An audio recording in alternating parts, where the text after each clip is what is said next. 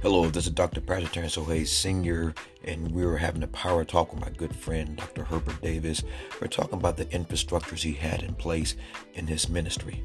Um, it would probably be the, the educational ministry. That has been uh, probably one of the, bed, the bedrocks of what we focused on.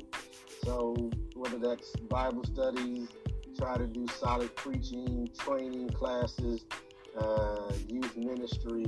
So yeah, for us, it really has been trying to anchor things on the Word um, and trying to help people grow in their understanding of the Word and how to understand it and hope, hopefully apply it.